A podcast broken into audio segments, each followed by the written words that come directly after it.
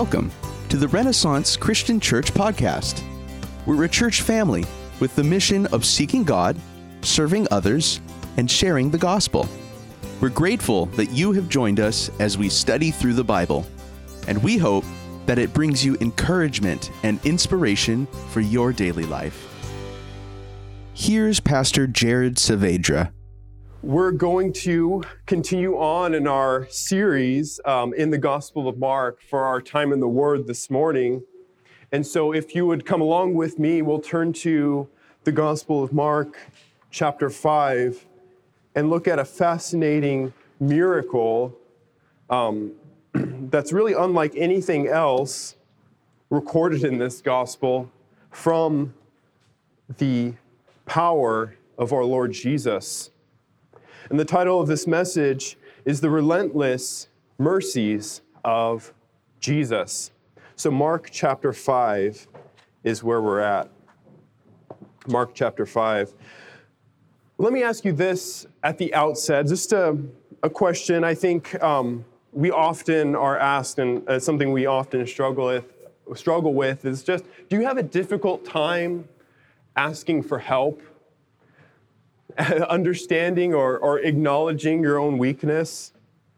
And, you know, in, in the most common manifestation of it is usually just, you know, men asking for directions or you know men asking for help in home depot or, or something like that where it's you know uh, there's a certain amount of pride that keeps us asking for help from someone else but um, one particular thing that i personally struggle with is is just asking for help for my my own health um, I, I often get periodic migraines, and Alyssa and I have spent enough time together to, to, for her to understand the telltale signs of it. And I'm never asking for help. I, I don't want to acknowledge that I'm, I'm getting a migraine, but she's like, Jared, by the way, you're stuttering, or Jared, like you can't, you seem to be squinting a lot, or you can't form a thought, or you seem to be in pain. And I'm like, no, no, I'm, I'm totally fine, I'm fine. And she's like, just, just take something, take Excedrin, take some. And it's her, you know, jumping on it and understanding that I'm the person who cannot ask for help. In fact, our, our very second date um, together, I actually had a migraine, was refusing to tell her because it was, you know, I think it was just stress related and I hadn't eaten and I, we went to a Norms in, in Huntington Beach, very romantic. And we, I, I got up and I threw up and I came back and I sat down and I was like, yeah, I just kind of throw up, threw up, and she's like, "What? What are you talking?" And you know, that, that, was our second date, so that was her experience. But hey, we're, I mean, we're still together. So that, that's just an example of her having to insert herself, understanding the telltale signs of, of one of my migraines.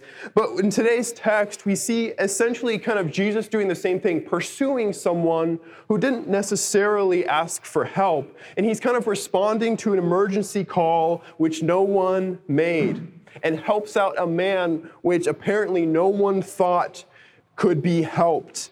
And so, in this story, in which Jesus is casting out an unclean spirit given to us in the Gospel of Mark in Mark chapter 5, we'll see the great lengths to which he goes to perform a miracle animated by his own love and his own tender mercies. And that's why this title of this message is called the, Relentless Mercies of Jesus. And so we'll read um, a part of this passage, actually, most of the passage that we'll have today. Um, starting verses uh, starting with verses 1 through 13 and we'll kind of see what, what story is being told right here. Verse 1 says they came to the other side of the sea to the country of the gerasenes. And when jesus had stepped out of the boat immediately there met him out of the tombs a man with an unclean spirit. He lived among the tombs, and no one could bind him anymore, not even with a chain.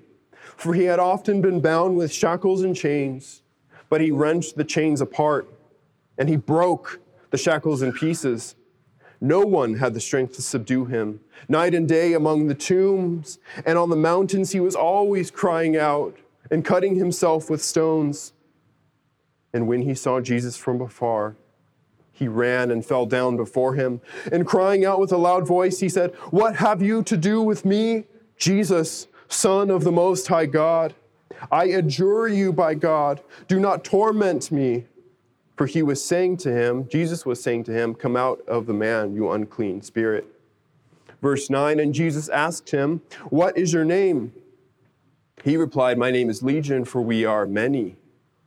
And he begged them earnestly not to send him out of the country. Now a great herd of pigs was feeding there on the hillside, and he begged him, saying, Send us to the pigs, let us enter them. So he gave them permission, and the unclean spirits came out and entered the pigs, and the herd, numbering about 2,000, rushed down the steep bank into the sea and drowned in the sea. So we have this explosive miracle, this explosive, a story that's really unlike anything else we'll, we'll read in the Gospel of Mark. And Mark spends a little bit of extra time giving us the setup to the story and he kind of reminds us kind of of the story we just came off of a couple weeks ago when Pastor Robert talked about the, the, the storm that Jesus calmed just a few verses before when they were crossing the sea. And so as they come out of this previous storm, it's like Mark is kind of telling us they're going right into another kind of storm. But Mark spends a, an additional amount of time kind of rounding out this character, this man with this unclean spirit, telling us exactly what they find on these, or rather, who they, the person they find on these shores, on this land. And so Mark gives us kind of more attention than the other gospels who record the story to tell us about this case because he's telling us this is Mark, the, the writer of the gospel, telling us this is a very special case of what God is doing. This is a special case that showcases something unique about the attributes and the goodness of God.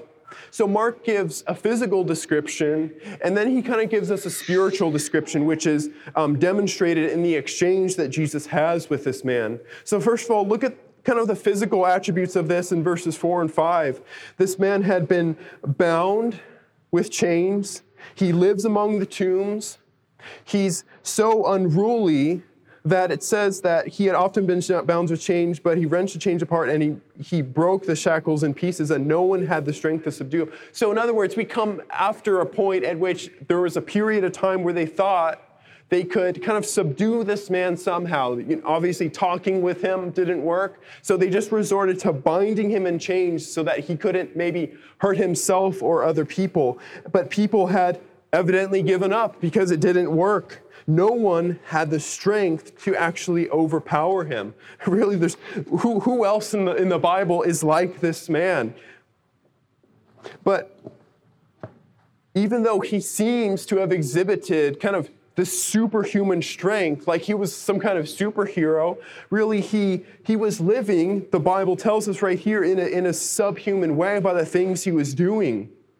Verse 5 says that night and day among the tombs and on the mountains, he was always crying out and cutting himself with stones. We see that his, his freakouts, his, his episodes were not um, kind of infrequent. Maybe it was once a week or something like that. Maybe it could have been a medicated. No, no, it was a persistent thing. Round the clock, he exhibited this self destructive behavior. And we, we understand that he had even lost and cast off the basic human instinct of self preservation. You know, even people, if they're, they're sick or, or they're mentally ill, they have some sense of self preservation. But he had cast it off and he was tormenting himself. He was cutting himself with stones. So, what does he do with this enormous superhuman strength? He, it's it's self destructive and d- destructive, and he felt no restraints at all because he could not be restrained.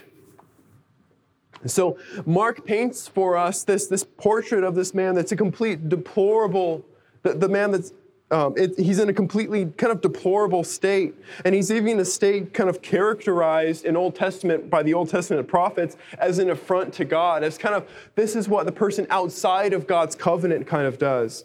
If you look at Isaiah chapter 65, verse 4, God speaks about a rebellious people, and he's accusing his own people of doing this, of behaving like people outside the covenant. And he says something significant in Isaiah 65, verse 4. He says, um, After saying, I spread out my hands all the day to a rebellious people who walk in a way that is not good, following their own devices, um, he, he says, Those who sit in tombs, Those who spend the night in secret places, who eat pig's flesh and broth of tainted meat, is in their vessels. And so we already saw just from reading the story the introduction of the pigs and the introduction and the, the idea and the, the place setting of the tombs that he's in. And we see that in, in Jewish culture, really, this was an, an unclean person outside of God's covenant people. In fact, a lot of commentators, given the location of this particular miracle on the other side of the sea, a lot of commentators this, believe this man was actually not a Jew, but a Gentile, which seems to give Jesus less reason to go out and pursue him. As Jesus' ministry was primarily reaching a lot of Jewish people. Today, he might be characterized as maybe a, schizophrenic, and I'm sure there are many, even um, modern Bible commentators, commentators who say, well, was he really demon possessed? Was there really a spiritual aspect? Maybe he was just misdiagnosed and he was exhibiting some kind of schizophrenic behavior or, or multiple personalities or something like that. But as demonstrated by the following verses, Christ was moved to particular compassion toward this man because he understood and he perceived that there was a spiritual dimension to his oppression and to his sickness in this head. So we not only see the, the spiritual aspect of this man's tortured state, but we see, uh, not, not only do we see a physical aspect, but we also see the spiritual aspect to this man's state. And we see that in the exchange that Jesus has with this man, starting in verse 7.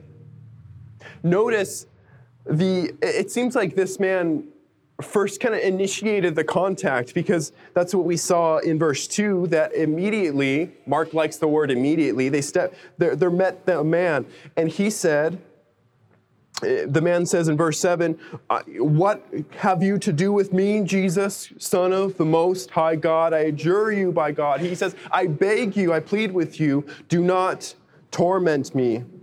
So as we as we've seen before in, in Mark chapters one and three, the unclean spirit, the demonic spirit kind of identifies himself that he is an unclean spirit because he has the spiritual perception that he's facing and encountering the very Son of God. It was his own perception of Christ's deity and his kind of semi confession of it that kind of tells us yes, this is a man who is demon possessed. Only demons have this unique understanding the Bible kind of records for us. So he calls Jesus, he, he, it's an amazing salutation. Jesus, Son of the Most High God, saying, You are God above all God, God above all pagan gods or hosts or any other power on earth. But this is not a kind of a cry from the demon of, of confession and worship, as Pastor Robert has, has taught before in our, our studies in Mark. But it's kind of an announcement out of sheer terror. It's kind of like a, um, uh, involuntary shriek that, oh my gosh, like look who this is. It's God Himself, and it's it's a cry of terror from the demon because he recognizes the authority that Christ has over him. Remember, um, James chapter 2, verse 19 tells us that the demons even believe in God and they tremble. They don't believe in God and, and are safe, but they believe in God and tremble. There are no atheists among demons. And so, this conversation that he has, this exchange gets very informative and very kind of chilling very quickly because Jesus continues the conversation with this man this seems to have gone on longer than any other casting out of demons that, that Jesus has done. And so Jesus continues this conversation with the man, maybe in a trying to draw out who this man is, maybe the humanity that's still in him. But this man, um, well, Jesus asks him, What is your name? It's, it's like kind of casual, kind of not worried kind of question. And it's kind of interesting. But the strange answer is he says, My name is Legion. And you're like, okay, well, like his name is Legion. But in doing so, he gives his name, what he calls himself, but he also gives a descriptor of his state, his current state. The, the word legion kind of meaning a, a cohort of, of soldiers, meaning that they are many. He's saying, I am a we, I, you know, I am a they. I am thoroughly and fully taken over by these demons. And the, the implication of this, oh, there's a lot of implications of this idea that he's inhabited by not one demon, but by thousands perhaps of demons, is that this kind of accounts for his supernatural strength, his erratic behavior, his lack of any kind of focused will, but also the boldness and the impudence that he's kind of showing to Jesus, though he knows he is the Son of God. But of course, as demonstrated for us on just a purely sad human level, it indicates just how fully this man was taken over by the demons. He's lost all control. And as we peel back, kind of, we, we scratch the surface of this man's state, we peel back kind of from the physical lens and see his true spiritual state, we see that this is man, this is a man not in a position of strength, not in a position of boldness and arrogance, but in a state of absolute helplessness. This is a spiritually destitute man, fully under the power of the devil. But as we see after this kind of strange statement, we are legion for we are many, we see this realization on the part of the demons residing within that judgment is imminent for them, that Christ is here and he has authority over them, being authority over all powers in heaven on earth. And so he recognizes, well, my judgment is coming because Christ is here. He can do whatever he wants to me. And so he implores him for something else. He says, not to send me, not to send them out of the country. Now, this may be a euphemism to say not to send us into judgment or something like that. We're not exactly sure. But then he makes a strange request to be sent into the pigs. And so we kind of see this acted out. And again, the pigs are kind of a sign of, of uncleanness, the uncleanness of the situation. And so strangely, and, and marvel, we kind of marvel at this, but Jesus kind of gave him permission to do this. In Mark chapter 5, verse 13, we see the miracle itself. This is the miracle.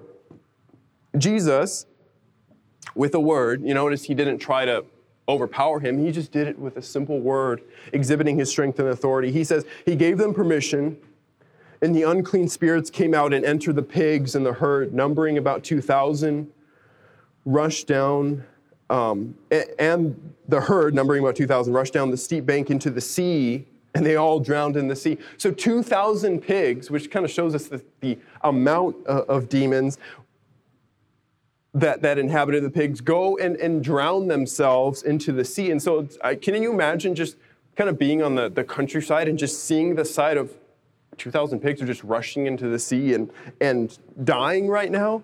And there's a lot of kind of there's a lot of, that's been made out of this. You know, people look at it as like, what does this mean? You know, what does this mean about about animal rights and can pigs be no, can pigs be inhabited by, by demons and, and all these strange questions about the, the nature of this. But it, it, that kind of incisive, um, minute kind of detail looking at it kind of misses the, the point because at first it looks like these demons have successfully bargained with Jesus. Ha, you didn't destroy us. You didn't destroy us. We, we got sent into the pigs. But then you realize that Jesus is just simply consigning them to their destruction anyway, that he's delivering them to destruction. And this is not just simply, you know, this is a unique miracle. This, because this is a miracle that caused necessary damage. There, there's kind of collateral damage to this, but it's not like, I, I was thinking about this, and you know, in the later Avengers movies where it's like, it starts to get all political and it's like, oh, you know, there's collateral damage. You know, we saved the world, but people are still mad about Sokovia and Budapest because we destroyed buildings and stuff like that. And like the kind of reality sets in of like, sorry, we destroyed these things. Is kind of that what's happening here where like Jesus is like, oh, you know, I have to, I have to pay for these pigs and there's kind of this, this paperwork. It's, it's a headache and, you know, it's, it's a political thing. No, I think what Mark is actually trying to tell us is that this emergence of these pigs or, the, the rushing headlong of these pigs to destroy themselves into the sea is kind of emblematic and a sign of a larger spiritual lesson. It's a sign of the devil's defeat and his doom at the coming of God's kingdom. Remember that when Christ comes on the scene in Mark, he, he comes proclaiming the kingdom of God, essentially preaching the gospel. But remember that there is a destructive aspect to the ministry of Christ on earth. 1 John chapter 3, um, the end of verse 8 tells us the reason the Son of God appeared was to destroy the works of the devil, to destroy the devil's kingdom destroying the devil's kingdom and bringing in a new kingdom of God. Elsewhere, Jesus likens himself um, in the act of casting out demons as someone breaking and entering into a house. Isn't that amazing?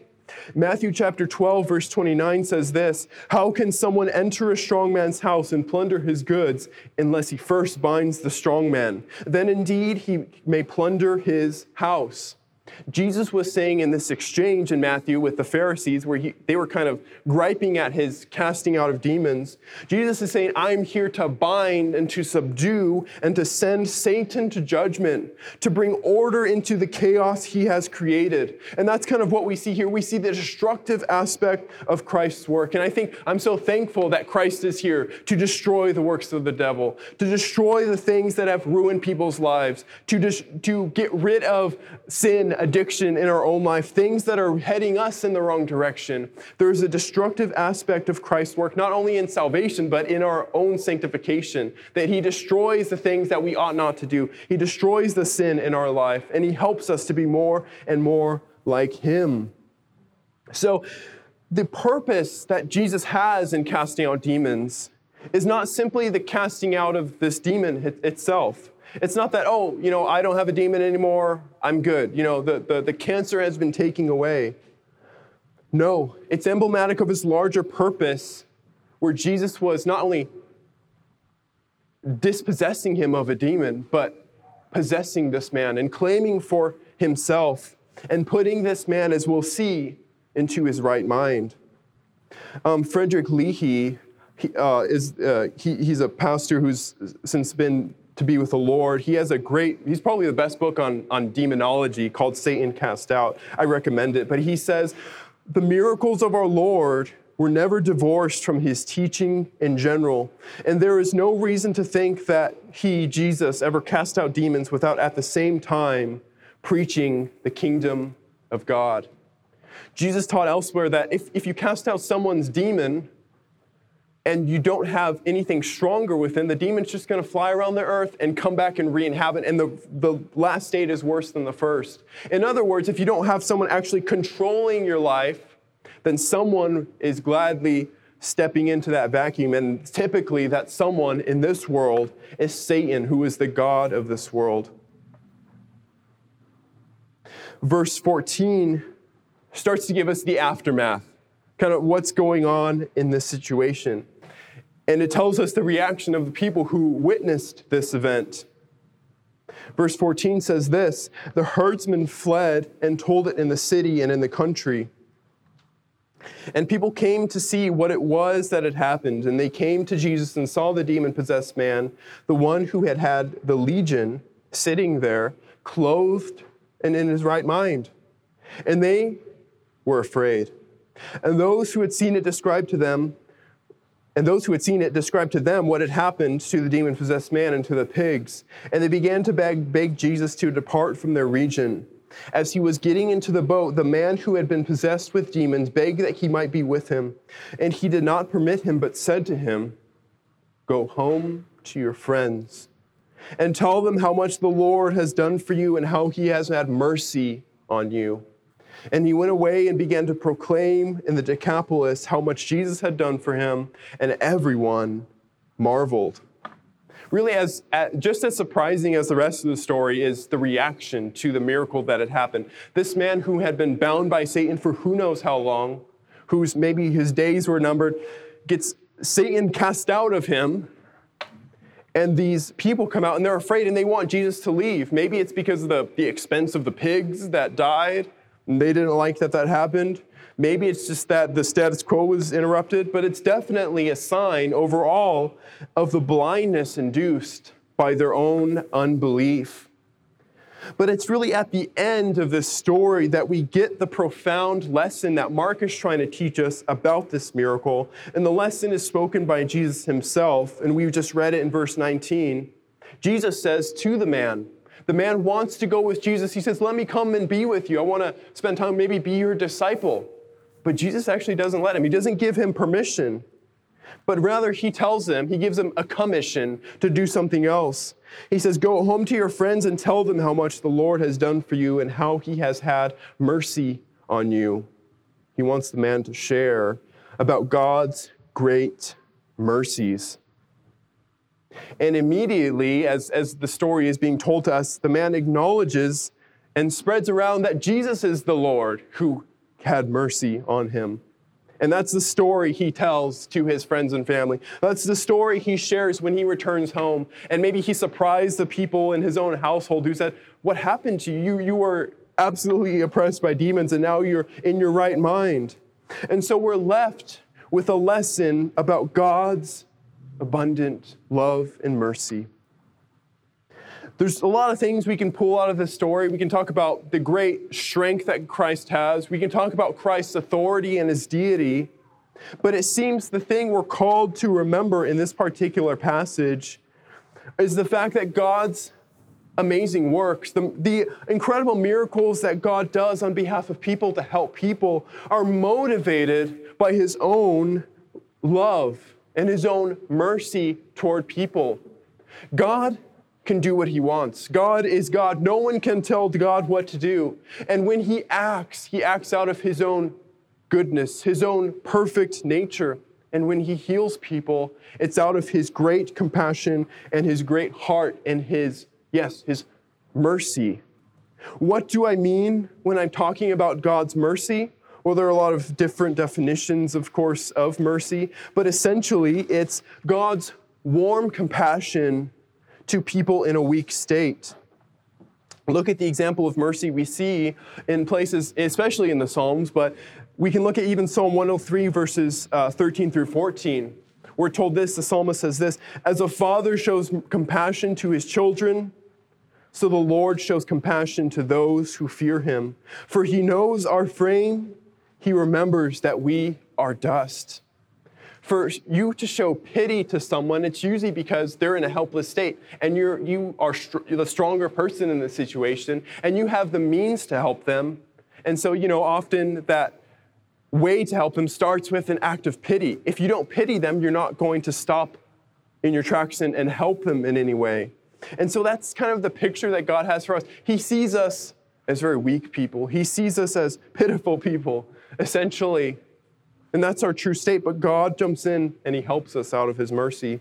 I love what um, Dr. Joel Beeke said. He says that God is merciful means that He is not insensitive to our weaknesses and troubles, but responds to our miseries with tender pity. God is not the God of deism or, or some other impersonal God who doesn't really care about these things.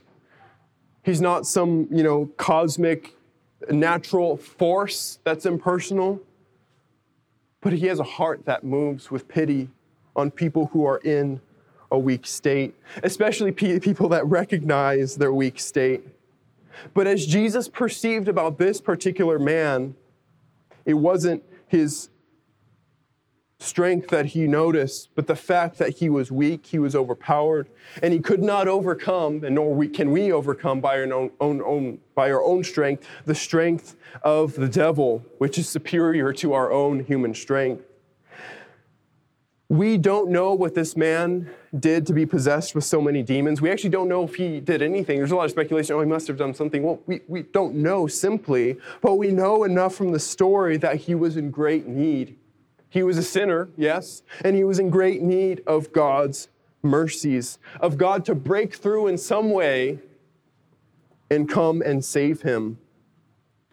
God, through his mercy, changed this man, and he brought out his humanity itself. And so we see the mercies of God, the t- tender loving kindness through the hands of Christ in very distinct ways, in three particular ways that I do want to point out to, to you of God's mercy and how Jesus showed mercy on a, on a very human level to this man.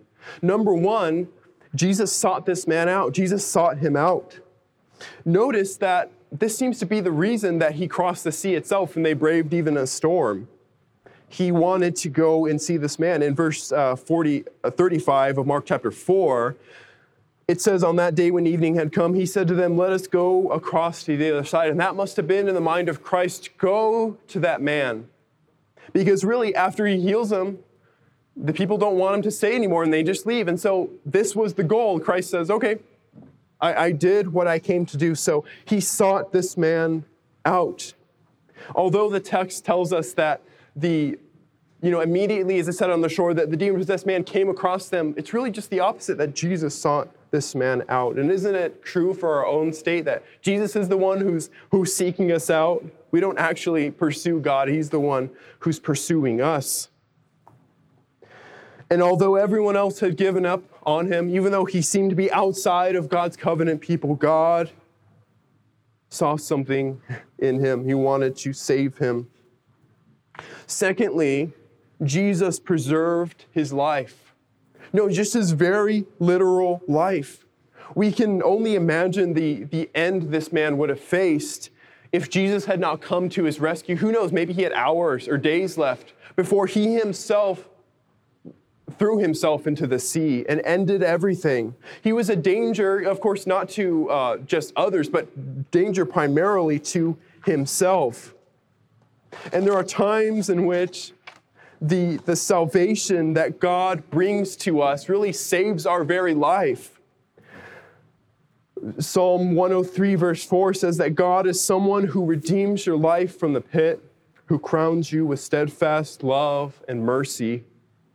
There are so many instances, and I could tell you, and you could tell uh, me about people you know that if God had not gotten a hold of them, they can say with some assurance, I would be dead or, or I would be in jail.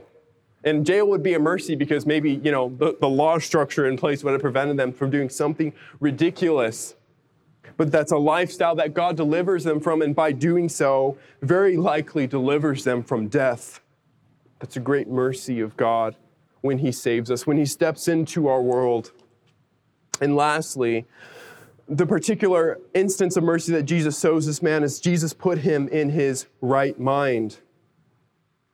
Of course, you know, not being demon possessed is go, get you a long way to being put in your right mind and to thinking straight. But I can't even imagine the trauma just as normal human mind would have endured. But it reminds us of the very human nature of Christ to come alongside us, to sympathize with our weaknesses, to counsel us, and to bring us back to a state of peace, to speak great peace to us that when people found him, he was in his right mind. And that was because of what Jesus had done for him. And isn't that, you know, true in our own case? Not only just in the act of salvation, but just on our, in our worries. Christ has the power often to give us a supernatural, inexplainable peace and to put us in our own right mind. But notice again what this man ultimately grasped, just to loop back to it, how much Jesus had done for them as recorded and as re- what's recorded for us in, in 20. That's, that's his lesson. That's the message he wants to share, how much Jesus had done for them, which for us today and this morning is a great doctrinal truth. Namely, that, that God's great mercies are incarnated in the work of Christ.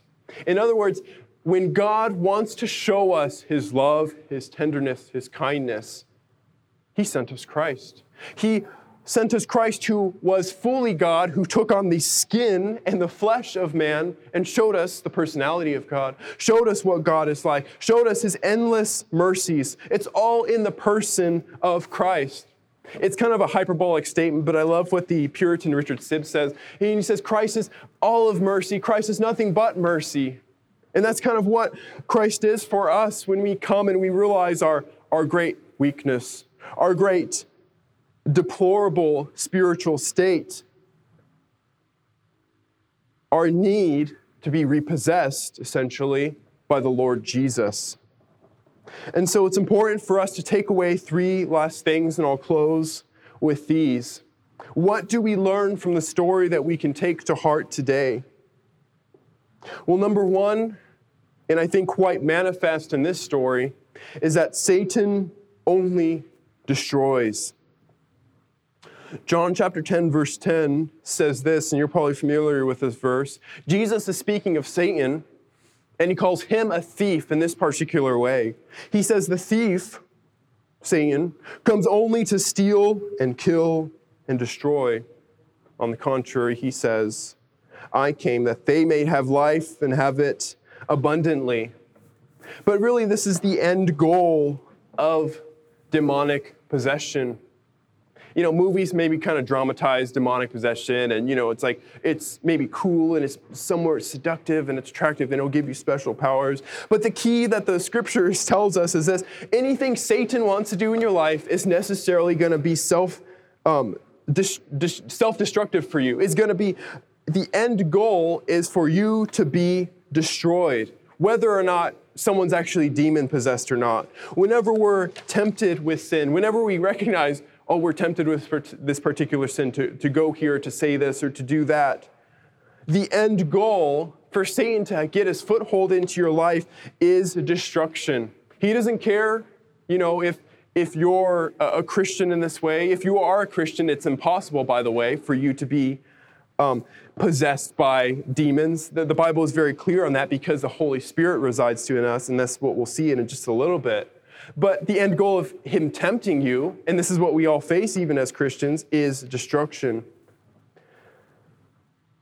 The goal of temptation, and the goal of Satan is simply to steal, kill, and destroy. And in contrast, number two, God shows us great mercy. Satan doesn't show mercy. Satan has no capacity for mercy. In fact, it's the weak people it's the people who can't help themselves that he most preys on. The Bible tells us that Satan is a roaring lion and he wants to seek someone to devour. Satan preys on the weak, but God loves the weak. God comforts the weak. God has mercy on the weak. And realize again that this man wasn't in a position of strength, but Jesus saw that he was in a position of weakness. And we are the same way in our natural state if we'll actually see it if you've never accepted, if you never believed on faith in Christ, understand that you are in a terrible, weak position. I've often even heard people, though, who, who call themselves Christians or, or, you make a profession of faith to say, oh, you know what, you know, I made a deal with God, kind of like he's my friend, we're on equal terms. I, I said, God, you know, why don't you help me out with this? And I'll come to church on Sundays and we'll, we'll kind of go in a back and forth. I think that completely misunderstands the nature and the relationship that God has with us. God is our great superior. God is the one who gives us life. We are dead, essentially, and God gives us life. We are in great need of God's Spirit to give us life. That's why we're told in Romans chapter 8, verse 11 and 12, Paul is speaking and he says, If the Spirit of Him who raised Christ from the dead dwells in you, he who raised Jesus Christ Jesus from the dead will also give life to your mortal bodies through his spirit who dwells in you. So then brothers, we are debtors not to the flesh to live according to the flesh. What Paul is saying here is that our true need is not, you know, to be have bad things cast out of us. Not only to have, you know, demons cast out of, uh, of someone, but our true need is to be indwelt and given life, spiritual life, by the Holy Spirit, without which we're headed on a path of destruction in hell apart from God. Because we are simply trapped in our own sin and we cannot save ourselves. In contrast, those who believe on Christ have the indwelling of the Spirit and the life of the Spirit. And so Paul says, in this way, we are debtors to God. We cannot repay him for the great gift that he has given to us because God approached us with salvation in our weakness. God removed through Christ the curse of sin and death. He cast out sin and death from our own lives when, he believe on, when we believe on him, things we could not do ourselves. And number three, just on a practical level, our last takeaway is we ought to share God's mercy with others. This particular miracle in the Gospel of Mark is different from all Jesus' previous healings and, and casting out of demons. Why? Because Jesus told this man to go tell people. Remember in the few chapters earlier, Jesus would heal someone and say, Oh, don't say anything about this. And usually the reason is that he didn't want, you know, Jesus lived in a very politically volatile environment, and he didn't want people to misunderstand or, or misannounce, hey, this guy is this, and people would have bad understandings with him. But he did not do that with this man. And he actually said, Go tell others about what I did for you. There's a few reasons for this, one of which may be that in this entire region, he, Jesus was just kicked out. And so this man was God's representative, experiencing God's true grace, and he was authorized and commissioned by Jesus to share about him. But even though Jesus gives his, this man a specific charge, it's really, by extension, a charge for you and for me today and anyone who has benefited and experienced the mercy of Christ. To simply go home to your family and friends and tell them how much the Lord has done for you. And by this, I, I mean two things. Of course, to, for us to tell others about God's mercy, to tell others the, the mercy that God has had on us. The fact that we were once dead in our sins and God came and, and saved us. We heard the gospel preached and we believed and God saved us. But secondly, there's another aspect to this, is, and it's simply to show mercy to others. People who are in a weak state, people who can't help themselves, people who have practical needs. It ought to move our heart just as it moved God's in this particular case. And in many cases, as, as he told the man, it starts at home. You know, maybe it starts in our own home place and with our own family, with our own community who need to hear our story. And with that, let's pray. Father, we thank you again for your word. We thank you for this great miracle. And we're thankful for this particular glimpse of your Son who has exhibited great mercy on this man. And it just reminds us of the larger way in which you show mercy to us. Lord, in our sorrow, in our weakness, in our destitute spiritual state, that you breathe life into us. I pray for anyone in here that does not yet know you that they would recognize their helpless state without you. And they would call out to you and grasp onto you and affix themselves to you in faith so that they might experience the mercies of God. Lord, we thank you for your precious love in our life. We thank you for intervening in our life and seeking us out. And we ask that you would be glorified. In Jesus' name, amen. Thanks for joining us in today's study. If you'd like to know more about us or where you can attend one of our services, you can find information online at www.ren.church. That's R E N dot church. Thanks for listening.